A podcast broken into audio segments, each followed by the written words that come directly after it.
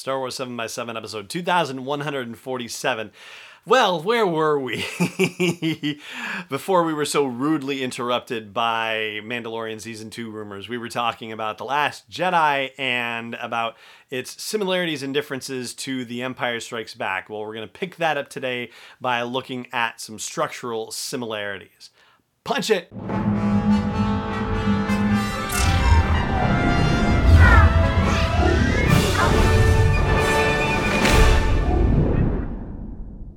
Hey, Rebel Rouser. I'm Allen Voivod, and this is Star Wars 7 by 7 your daily dose of Star Wars joy.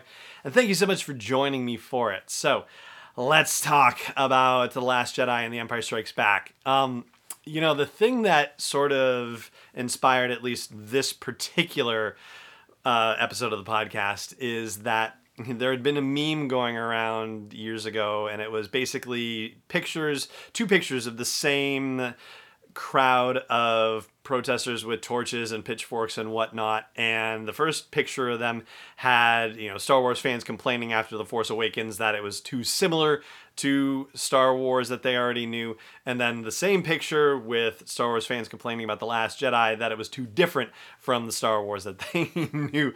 But it turns out that The Last Jedi, when you look at it from a structural perspective, is actually you know pretty similar to The Empire Strikes Back. And even when you look at it thematically, which we will talk about tomorrow, it's pretty similar as well. But today we're going to stick with structure. So, we talked about the setup of The Force Awakens on a previous episode and how J.J. Abrams essentially delivered the Empire Strikes Back scenario to Rian Johnson when the baton was passed for the most part, but there was that one compelling image of Luke on Ahch-To, and essentially that's you know sort of an Empire Strikes Back situation, right? Luke arriving on Dagobah and meeting Yoda. Well, here we have it happening at the end of The Force Awakens with Rey arriving on Ahch-To and meeting Luke for the first time. Meanwhile, we have the Resistance evacuating from D'Qar, and because of the fact that the Last Jedi is happening immediately after the events of The Force Awakens. The evacuation of D'Qar doesn't really map against the evacuation from Hoth exactly at the beginning of The Empire Strikes Back. It's probably closer in you know in its way to the evacuation of Yavin 4 which obviously we didn't see on screen but you had to presume happened pretty quickly after the events of A New Hope because gosh, they knew where the rebel base was, and even though they blew up their station, you know, that's where the rebels are, and so they got to get out of there. In fact, the first uh, Princess Leia limited edition comic series, you know, five issue series, that had the evacuation of Yavin 4 are partially depicted in that series. But from there, the movies The Last Jedi and The Empire Strikes Back are rather similar in that they branch off into three different storytelling lines. And two of them were actually shown in The Empire Strikes Back, one of them was not, but it is shown in The Last Jedi. So when in The Empire Strikes Back everybody evacuates off of Hoth, we have Luke going off on his own to train with Yoda, and then we have Han and Leia trying to escape the Empire and having their own adventure. And then the one we didn't see on screen was the Rebel fleet escaping from Hoth. And where did they go? I believe, if I remember right in Legends, it was 30 ships that made it off planet, but that something like 13 of them had been shot down, the transports and whatnot. So only 17 transports survived, but they had to go rendezvous with the rest of the Rebel Alliance somewhere. We never saw that on screen. And, you know, on the podcast before, I've said, you know, that the the chase with the resistance fleet and the first order was not particularly compelling for me at least and so you know i feel like when it comes to the Empire Strikes Back, I'm glad that we didn't see what was going on with the Rebel fleet because I don't feel like it necessarily would have been as compelling either as what was happening with our heroes. And so, again, for The Last Jedi, we have Rey following the Luke path, we have the Resistance fleet following the Rebel fleet path, and we have Finn and Rose taking on the Han and Leia adventure along with BB 8. And in a similar fashion to Han and Leia, they end up in a glorious place, which turns out to be not quite as lovely as it seems. And they are betrayed by a smooth talking scoundrel who is not putting all of his cards on the table. I'll grant you that it's definitely different in The Empire Strikes Back versus The Last Jedi because Lando has a lot of other people to think about and is trying to do the best he can in the given situation, whereas DJ in The Last Jedi has no responsibilities like that and so is only out for himself. So obviously his betrayal is a lot worse by comparison. And then you have Rey, who, in a similar fashion to Luke, leaves before her training was done.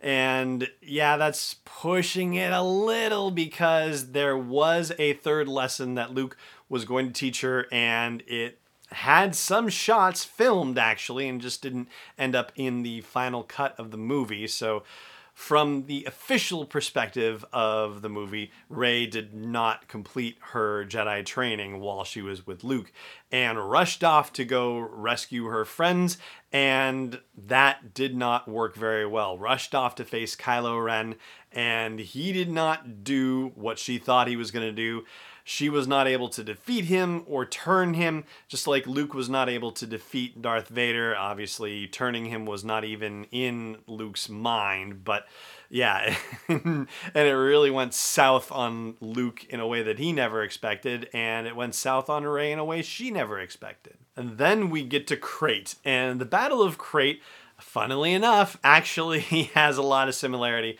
to the Battle of Hoth, right? You've got the giant walkers and there are regular walkers there as well.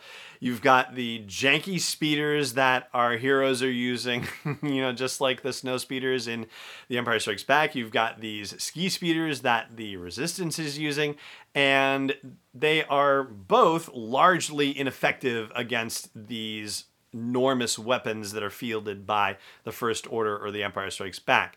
Yes, it turns out that you know Luke is able to you know, direct people to use harpoons and tow cables for defeating the Walkers in Empire, but they're not even able to get that close in the Last Jedi, and you know doesn't even work at all. But again, it turns out that the Jedi person involved in the whole scenario is the only one who has any kind of success during this battle. And in this case, it's Rey showing up with Chewie and the Millennium Falcon and diverting all the TIE fighters away and destroying all of them. So, yeah, once again, it's a Jedi that ends up being the most help in this particular battle. And it all ends with a quiet moment between two of our heroes. And as it turns out, two Jedi with Leia and Rey versus Leia and Luke at the end of The Empire Strikes Back. Yes, Leia wasn't a Jedi at the time, but it was certainly in her future and in her power.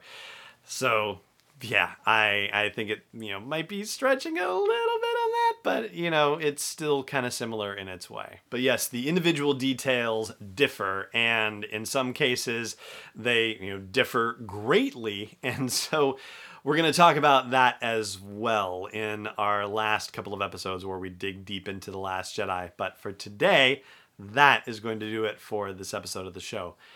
Thank you so much for joining me for it, as always, and may the curve be flattening for you wherever in the world you may be not endorsed or sponsored yet by Lucasfilm Limited, Disney, or 20th Century Fox. It is intended for entertainment and information purposes only. Star Wars, the Star Wars logo, all names and pictures of Star Wars characters, vehicles, and any other related Star Wars items are registered trademarks and or copyrights of Lucasfilm Limited or their respective trademark and copyright holders. May the force be with them. All original content is copyright 2019 by Star Wars 7 by 7 We hope you love it.